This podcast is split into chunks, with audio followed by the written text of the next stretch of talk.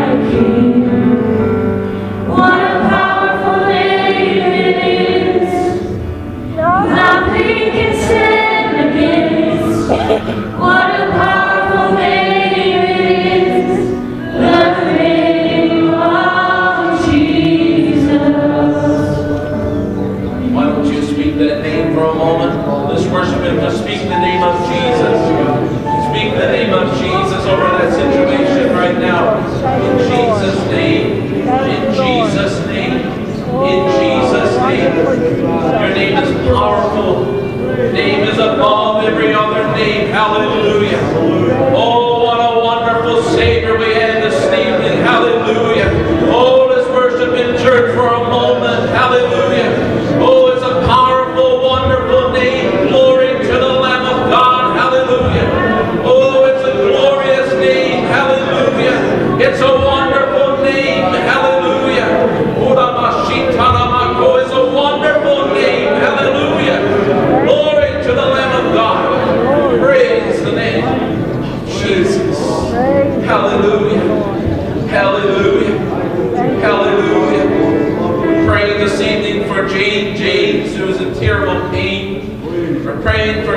for who has a brain bleed, asking for prayer for her. Praying for Geraldine Chapman, who's very sick at St. John's.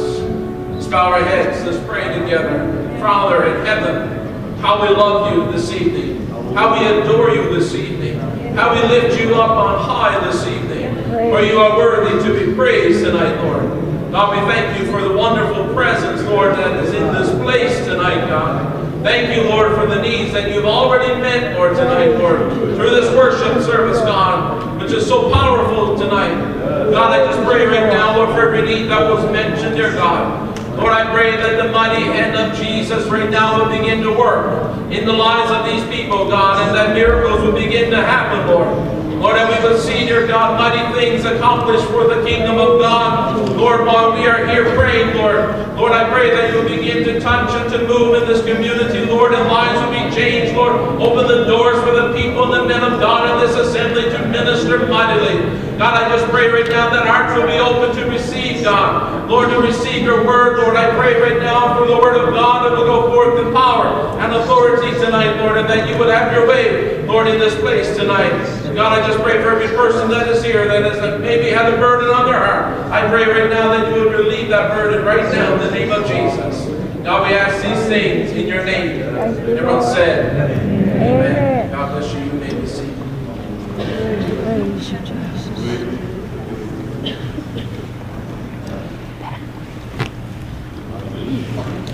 Praise you, Jesus. Praise the name of the If you have your Bibles with you tonight, I ask you to turn to John chapter 11. John chapter 11.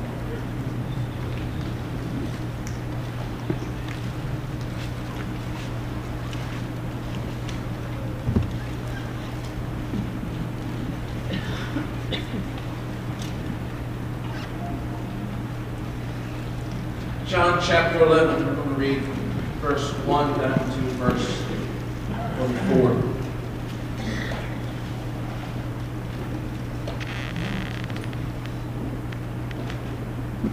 Now a certain man was sick, Lazarus of Bethany, the town of Mary and her sister Martha.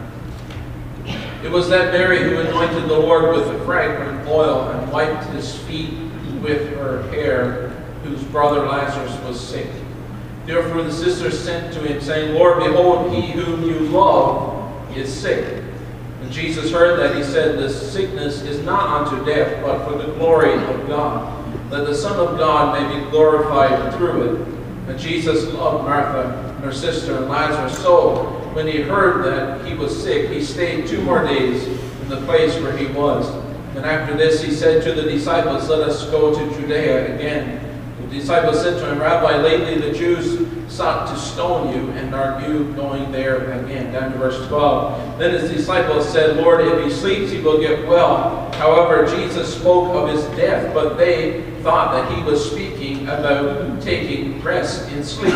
Then Jesus said to them plainly, Lazarus is dead, and I am glad for your sakes that I was not there that you may believe. Nevertheless, let us go to him. And Thomas, who was called the twin, said to his fellow disciples, Let us also go that we may die with him. So when Jesus came, he found that he had already been in the tomb for four days. Now Bethany was near Jerusalem, about two miles away. Many of the Jews had joined the women and round Martha and Mary to comfort them concerning their brother. Then Martha, as soon as she heard that Jesus was coming, went and met him, but Mary was sitting in the house. Now Martha said to Jesus, Lord, if you had been here, my brother would not have died. But even now I know what, that whatever you ask of God, God will give you. Jesus said to her, Your brother will rise again. Martha said to him, I know that he will rise again in the resurrection at the last day. Jesus said to her, I am the resurrection and the life. He who believes in me, though he may die, he shall live. Whoever lives and believes in me shall never die. Do you believe this? She said to him, Yes, Lord, I believe that you are the Christ, the Son of God, who has come into the world. And when she had said these things, she went her way and secretly called Mary, her sister, saying, The teacher has come and is calling for you. As soon as she heard that, she arose quickly and came to him. Now Jesus had not yet come into the town, but was in the place where Martha met him. Then the Jews who were with her in the house and comforting her, when they saw that Mary rose up and quickly and went out, followed her, saying, She is going to the tomb to weep there. Then, when Mary came where Jesus was and saw him, she fell down at his feet, saying to him, Lord, if you had been here, my brother would not have died. Therefore, when Jesus saw her weeping, and the Jews who came with her weeping, he groaned in the spirit and was troubled. And he said, Where have you laid him? They said to him, Lord, come and see. Jesus wept. Then the Jews said, See how he loved him. Some of them said, Could not this man who opened the eyes of the blind also kept this man from dying? And Jesus, again groaning in himself, came to the tomb. It was a cave. The stone lay against it. Jesus said, Take away the stone. Martha, the sister of him who was dead, said to him, Lord, but this time there is a stench, for he has been dead for four days. Jesus said to her, Did I not say to you that if you would believe, you would see the glory of God? Then they took away the stone from the place where Jesus, uh, sorry, where the dead man was lying, and Jesus lifted up his eyes and said, Father, I thank you that you have heard me, and I know that you always hear me. But because of the people who are standing by, I said this, that they may believe that you sent me. Now when he had said these things, he cried with a loud voice, Lazarus, come forth. And he who had died came out bound hand and foot with grave clothes, and his face was wrapped with a cloth. Jesus said to him, Loose him and let him go. The title of the message tonight is Finding Hope in a Hopeless Situation. Heavenly Father, we thank you for your word. Your word is powerful. God, I pray it would rest on the hearts of men and women here tonight. In Jesus' name, amen. The definition of hope is the feeling that what is wanted can be had or that events will turn out for the best.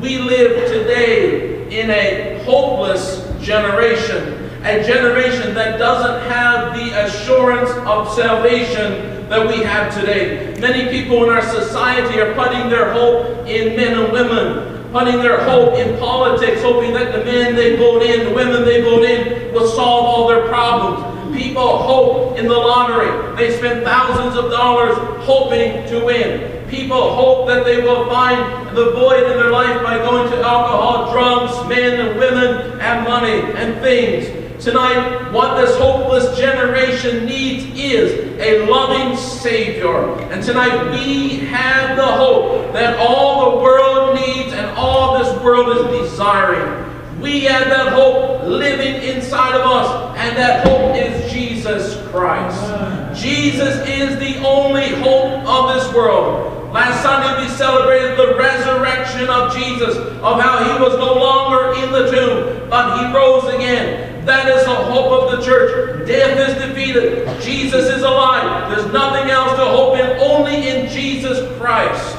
You are here tonight. You find yourself lost. Jesus is your answer. You're here tonight. You're struggling with sin. You feel hopeless. Jesus is your answer. You're here tonight. You're wondering, is there a God that actually loves me? There is a God that sent his only begotten world, that whoever believes in him should not perish but have everlasting life. He loves you tonight. Tonight, the only gospel that we preach is the gospel of Jesus Christ and his saving grace. That's it. He is the only hope this world has. There is nothing else to say. Jesus is the all in all. He is your answer tonight. If that's all I said tonight, then that would be good enough. We could close and go home. But guess what? I got more to say. There's a story. A certain place in the United States that had a program to help children keep up with their schoolwork while they were in the hospital. One day, a teacher who was assigned to the program received a routine call asking her to visit a particular child. She took the child's name, room number, talked briefly with the child's regular class teacher. We're studying nouns and adverbs in class now, the regular teacher said. And I'd be grateful if you could help him understand them so he doesn't fall too far behind. The hospital program teacher went to see the boy that afternoon. No one had mentioned to her that the boy had been badly burned, was in great pain, upset at the sight of the boy. She stammered as she told him, I've been sent by your school to help you with nouns and adverbs. When she left, she felt that she had accomplished very much. But the next day, a nurse asked her, What did you say to that boy? The teacher felt she must have done something wrong and began to apologize. No, no, she said. The nurse said, You don't know what I mean. We've been worried about this little boy, but ever since yesterday, his whole attitude has changed. He's fighting back and responding to treatment. It's as though he's decided to live. Two weeks later, the boy explained that he had completely given up hope until the teacher returned, uh, arrived. Everything changed when he came to a simple realization. He expressed it this way. They wouldn't send a teacher to work on nouns and adverbs with a dying boy, would they? The teacher in the story represents the hope that Jesus gives to anyone that would believe in him and that would trust in him. What is a hopeless situation? A hopeless situation is when a person sees no way out. I want to tell you tonight that Jesus is a way out. Don't give up, but instead trust and hope in him. Believe that is the key word in this. For anything that we bring to God, whether it's salvation, whether it's healing, whether it's problems, all we need to do tonight is to believe on Him. The story of Lazarus is an amazing story. It is only mentioned, though, in the book of John. Several commentaries say the other three evangelists wrote their histories during the life of Lazarus, and they did not mention him for fear of exciting the anger of the Jews against him. But see, whatever the case is here in the book of John, we find such a remarkable account in which some of the finest traits of our Lord's character are exhibited. And so, for a few moments tonight, I wanted to talk about three things. Number one, the unthinkable news. Number two, the uncontrollable fate. And number three, the unimaginable miracle. Number one, first tonight, the unthinkable news. Many tonight here in this congregation has in the past or probably in the present the last few days received unthinkable news. News that you find hard to believe. News that came as a shock to you or news that was very unexpected. It came out of nowhere. When I think about unthinkable news, I'm reminded of the incident that happened in our family some eight, nine years ago when we first received the news of my cousin Brian's accident in Afghanistan. Brian was only 20 years old. On his second trip overseas in the peacekeeping mission, he was young and full of energy. No one ever thought we would receive a phone call that he would have been injured by explosives. The day that it happened, I can remember very vividly. I can remember some details that had nothing to do with the situation, but because it was so sudden, so unexpected, it is just etched in my mind.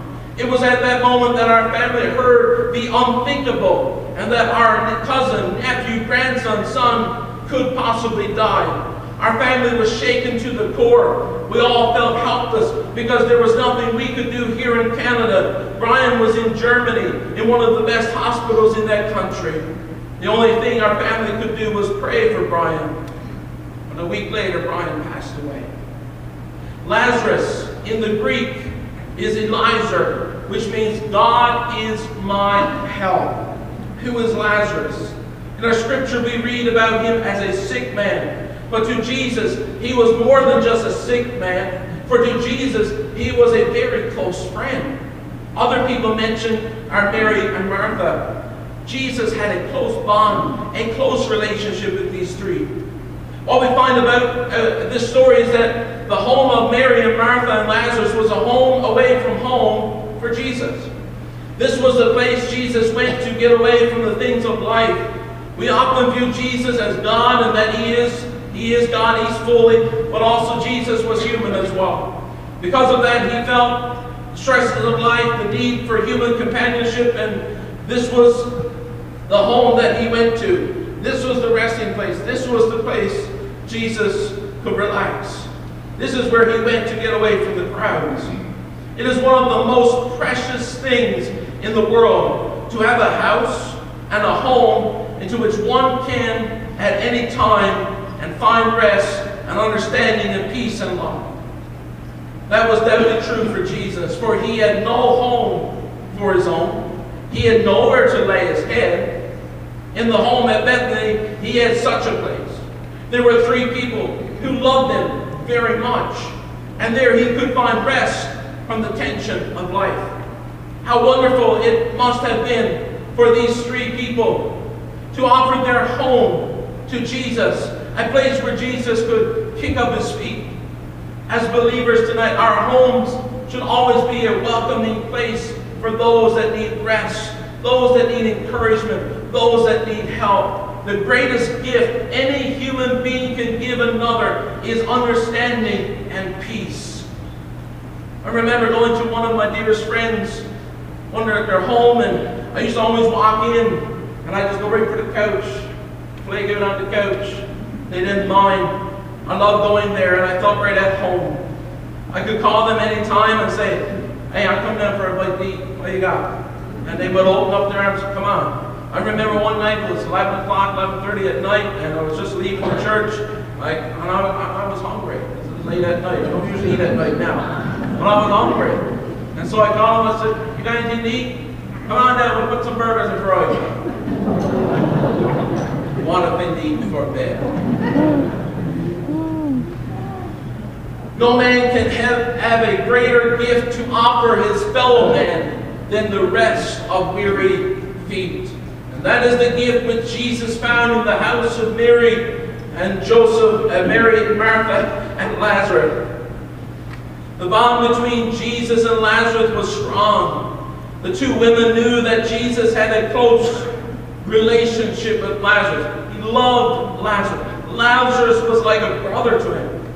So it was their first thought to let him know that he was sick. When a friend is sick, hurts us. When someone is sick, we want to help them. The unthinkable had happened. Lazarus got sick. The unthinkable news came to Jesus.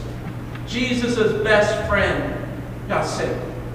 Mary and Martha, when they sent the message, didn't ask for him to come, they didn't ask him to come, or to pray for him that where he was, just kneeling and have a prayer for him, Lord. They didn't say that. They simply gave him the terrible news that that was all. They knew the love Jesus had for them and for Lazarus, so they assumed he would come right away. In the same verse, though, we find Jesus finds out his friend is sick, but instead of going to where Lazarus was, Jesus stayed two, two days where he was. Not really something a close friend would do. And it's hard to understand in the natural why Jesus would wait two days. But because Jesus walked with the Father, there was something more to why Jesus was doing this. The only right understanding of this answer is our Lord's whole proceeding is here. That he knew, he foresaw all from the very first. Our God is sovereign. Because Jesus was so close to the Father, did everything for the Father's will, he knew that there was something greater that he had to accomplish. Jesus didn't have to go to where Lazarus was to heal him, no. Jesus could have spoken it right where he was, and Lazarus, boom, would have been healed instantly. That's the power of God. Sometimes we think Jesus had to do things a certain way, or that we have to do things a way so that Jesus can move. But see, we don't have to do anything at all. Jesus is going to move on his own accord. All we have to do tonight is believe. For the sisters, they believed that Jesus could heal Lazarus. That's why they sent the message. I like what Charles Spurgeon wrote when he talked about the all-knowing Savior. He said, we should have said that the sickness was unto death, but ultimately to the glory of God. But he who sees the end from the beginning speaks with a grandeur of style which could not be mocked by us. So the Lord speaks of things not as they seem to be, nor even as they are in the present moment, but as they shall be in the long run.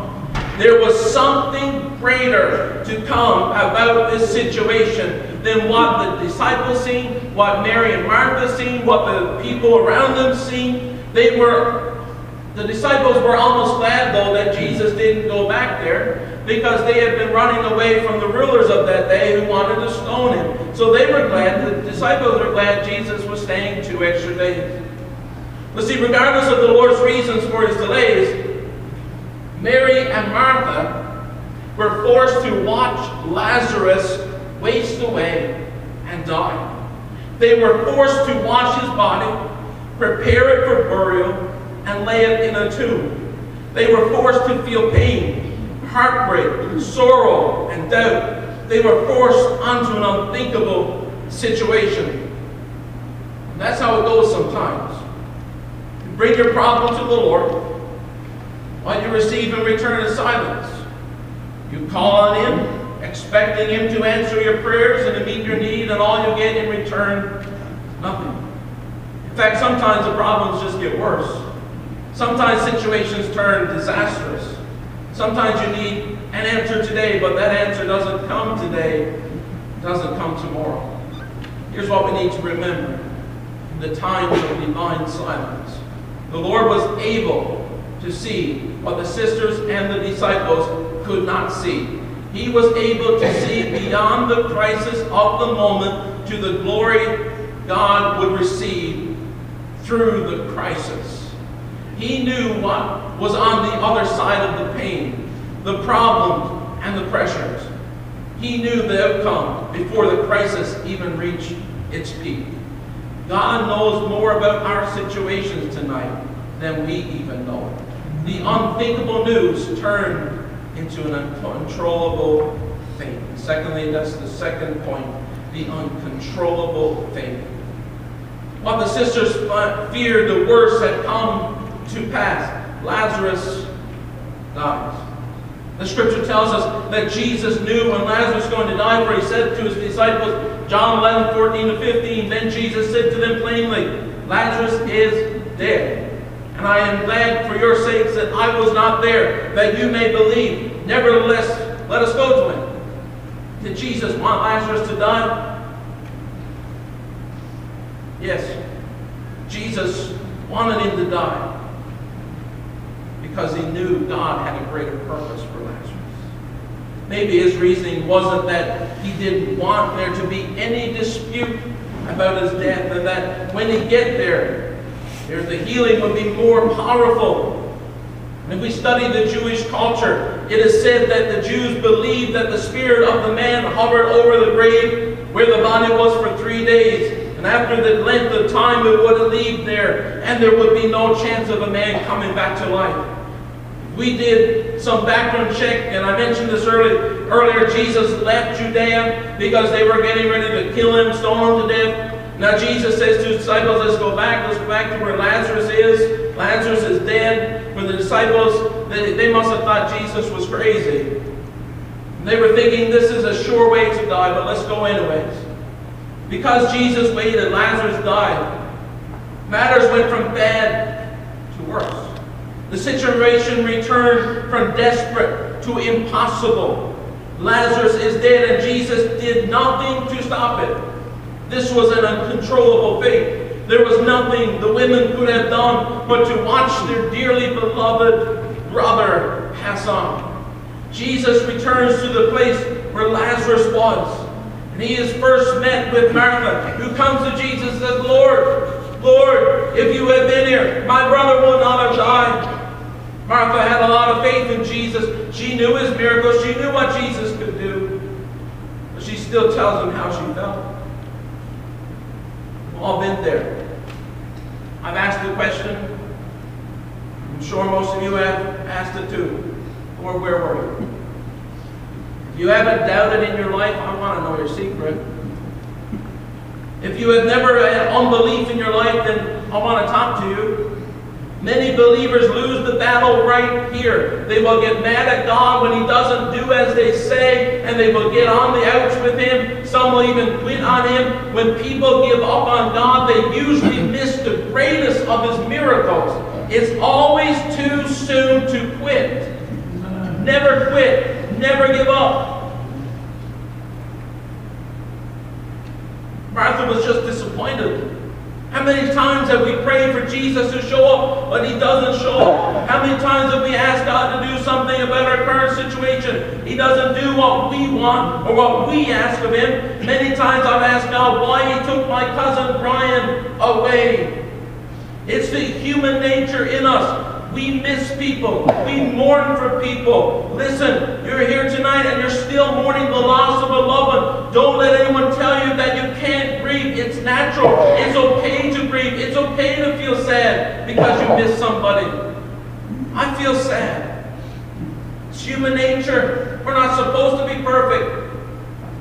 We're striving for perfection. But we're not perfect. If you are, come find me. I want to know your secret. Martha was grieving for her brother. So was Mary. The scripture says that Mary was sat down. Mary was sitting in the house. Sitting in the Jewish culture was a sign of mourning.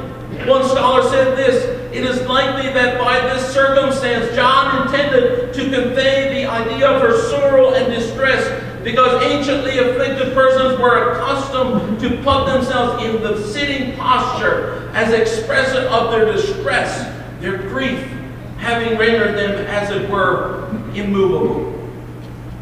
What I like though about Martha is that even though she was disappointed that her brother had died, she didn't lose her faith. For in the scripture she said, But even now I know that whatever you ask of God, God will give you. She didn't believe he could be raised from the dead now, but she believed in the resurrection. Jesus tried to tell her that she was looking at the resurrection and the life. Jesus tried to let her know that death has no power than this disease that I had healed people before, and that what he did for those who needed healing, he could very well do right now for her brother that has been dead four days. She looked upon the resurrection and the life as things that were to be in the some dim near future. No, says Christ, I am the resurrection and the life. Not only do I get these things by prayer from God, but I am these things. He is the resurrection and the life. Those that believe in Jesus Christ appear to die, but yet they live. They are not in the grave. They are forever with the Lord. They are not unconscious. They are with their Lord in paradise. Death cannot kill a believer. It can only usher him into the freer form of life. Tonight, church, death comes to the ungodly man as a punitive infliction, but to the righteous it is a summon to a father's palace. To the sinner it is execution. To the saint it is an undressing. Death to the wicked is the king of terrors. Death to the saint is the end of terrors, the commencement of glory. What a blessed hope we have tonight. All Jesus was asking of Martha is to believe in him. If she didn't believe, would that mean Jesus wasn't able to raise Lazarus from the dead? No, of course not. Jesus could have done it back when he was away from them. The challenge Jesus gives to Martha is, do you believe?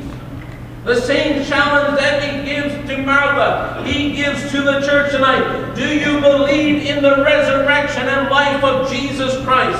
If you do, say amen. Amen. Last Sunday we celebrated the life of Jesus Christ because of the resurrection. We now have eternal life. Death was conquered. Jesus rose triumphant over it. And today we can reign victorious as believers because Jesus is alive.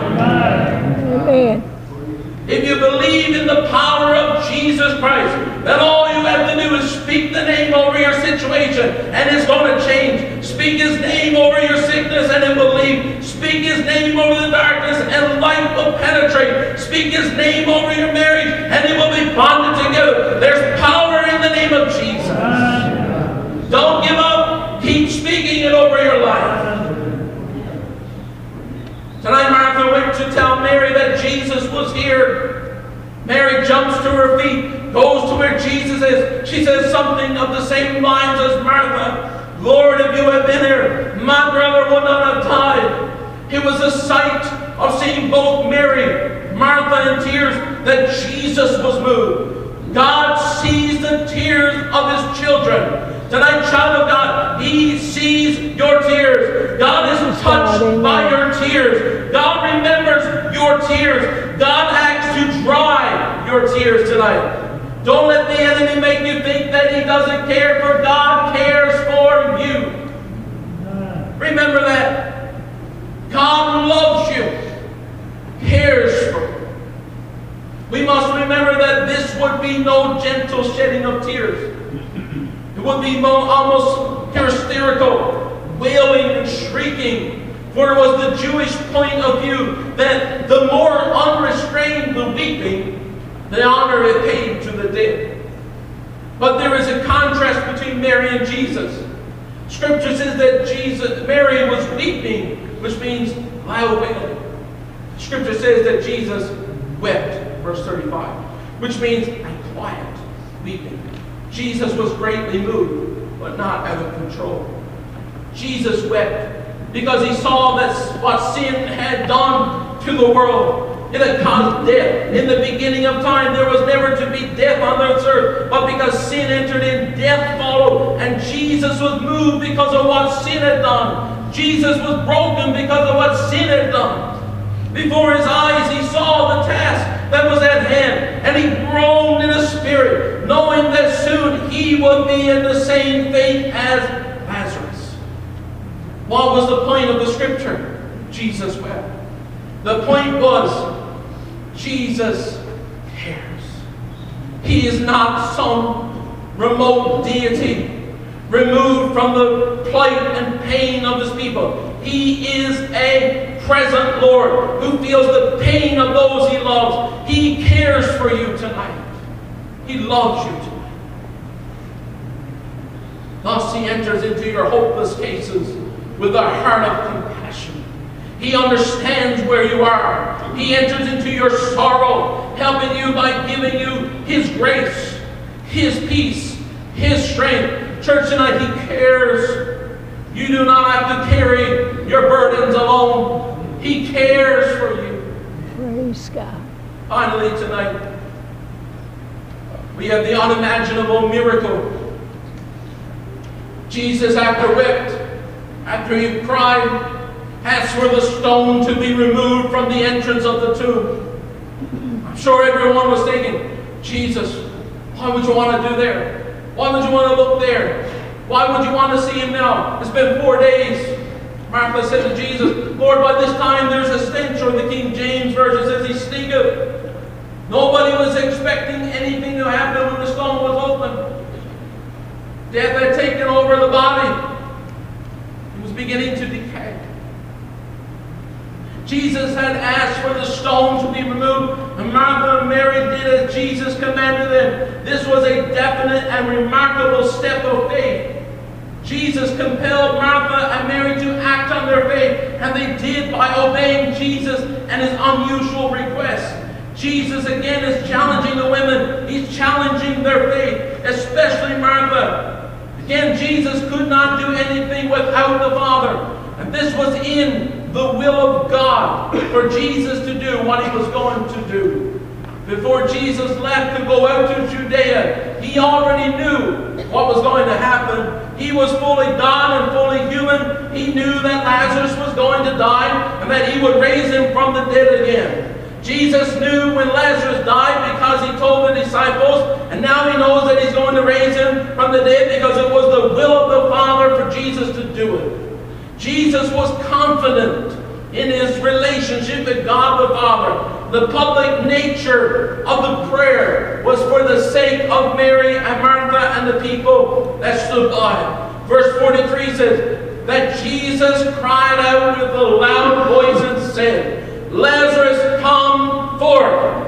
And I'm so glad that he said Lazarus because if he didn't, I believe every grave that was around him would open up and every body would have come out of there. That's the power of God. Every person in the midst of that tomb that were mourning must have been in great anticipation. To declare such a mighty miracle was a big thing. The loud voice was not, of course, because a loud voice was needed to make the dead hear. Probably it was in part at least so that the crowd could know that this was no work of magic, but the very power of God. Jesus spoke to the dead body as if Lazarus were alive.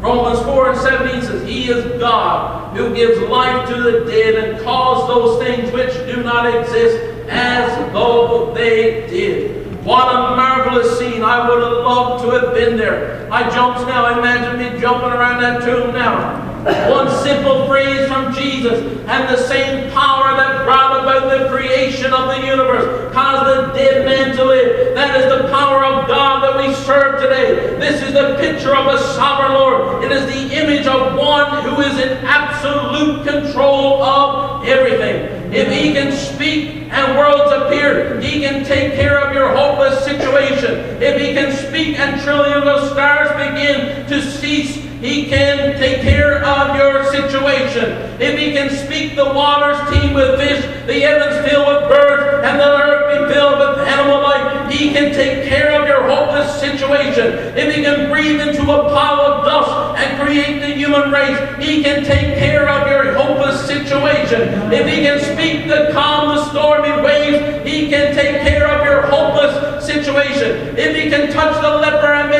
clean, he can take care of your cancer situation. If he can open the eyes of the blind, he can take care of your helpless situation. If he can walk on water tonight, he can take care of the hopeless situation. If he can feed the multitude, he can take care of your hopeless situation. If he can speak and bring the dead to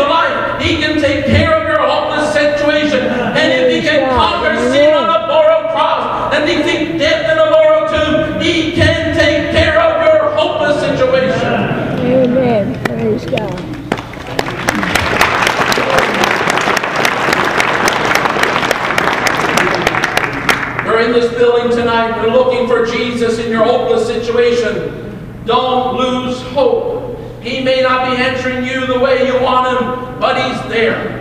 You're here tonight and you're wondering, does God really care about my cancer situation, my marriage situation, my struggle with money, my wayward son and daughter, my unsaved family members, my anxieties? Let me tell you, Jesus is weeping even now for you and for me. The scripture says, Hebrews 4 and 15, For we have not a high priest which cannot be touched with the feelings of our infirmities, but was in all points tempted, like we are, yet he was without sin.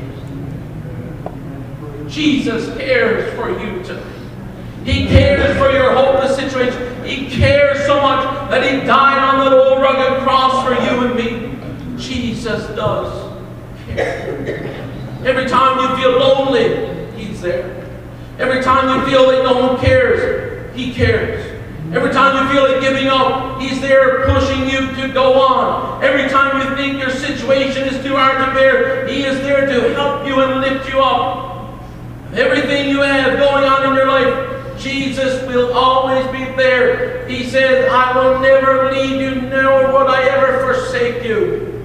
Tonight, that hopeless situation you are in is just another situation for Jesus to come and bring you hope.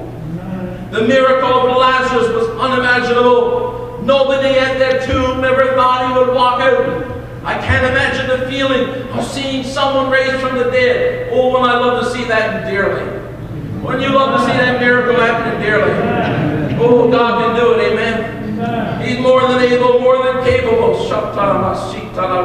Oh, he's more than able tonight. Glory to God. Forgive me. No matter what you find yourself in tonight, Jesus cares. All you have to do tonight is believe on the Lord Jesus Christ tonight. Hallelujah. Hallelujah. Let's worship Him for a moment. Hallelujah. Oh, do you believe in Jesus tonight? Shout amen. Hallelujah. Hallelujah. Hallelujah. He's able. Oh, he's more than able. He's more than able right now in the name of Jesus. I pray for every situation. Oh, every hopeless situation right now in the name of Jesus. Meet the needs, Hallelujah. Praise you, Jesus. Hallelujah. Glory to the Lamb of God. Glory to God.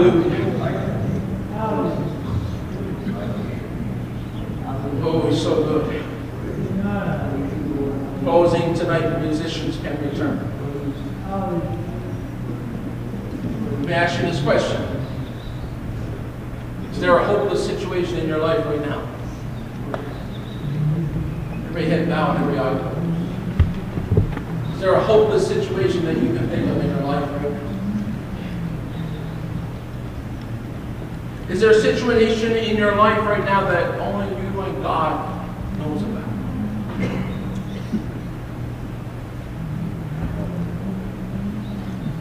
A reminder again, Jesus cares. Jesus cares. Jesus cares. Let that ring out of your soul. Jesus cares. He loves you. He loves you. God sees every tear you have shed. He has heard every question you have asked him. Wants you to know He's there and He hears you and He cares. We'll give an altar call for salvation to the church and ask you pray. You're here tonight and you feel hopeless. You feel you have nothing to live for. No hope in your life. You're tired of the way you're living. I want to tell you tonight, Jesus is your answer. He's the one that will fill you with hope. He's the one that fills that void, that emptiness that we feel. Very personal. Very personal. And he loves you. Even as a sinner, he loves you. That's why he died on the cross. We're going to take a moment. We're going to keep praying, church. Is there someone here that needs salvation? I'm going to open the altar. Praise you, Jesus. All I'm asking is that you would come and give your life to Jesus. He would change you around completely. Praise you, Jesus. Fill you with His love. We're going to sing that chorus, Come on to Jesus. Give Him your life today. Come on to Jesus. Let Him have His way. Church, just pray for a few moments. Someone here needs salvation.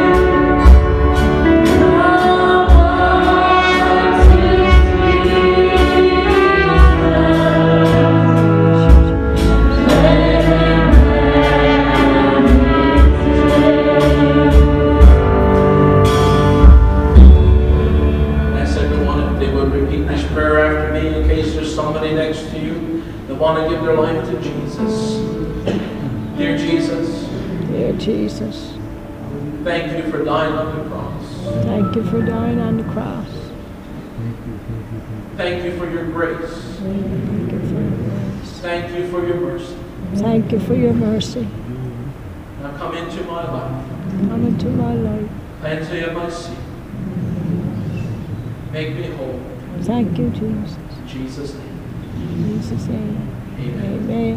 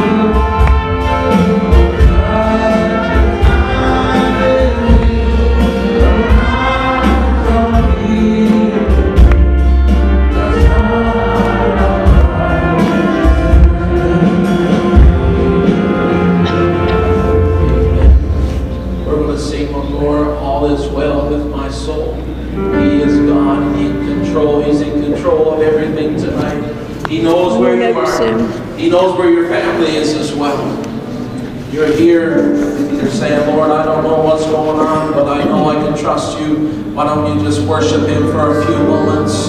We're able to trust him. We're able to look to him as we sing this verse. Oh,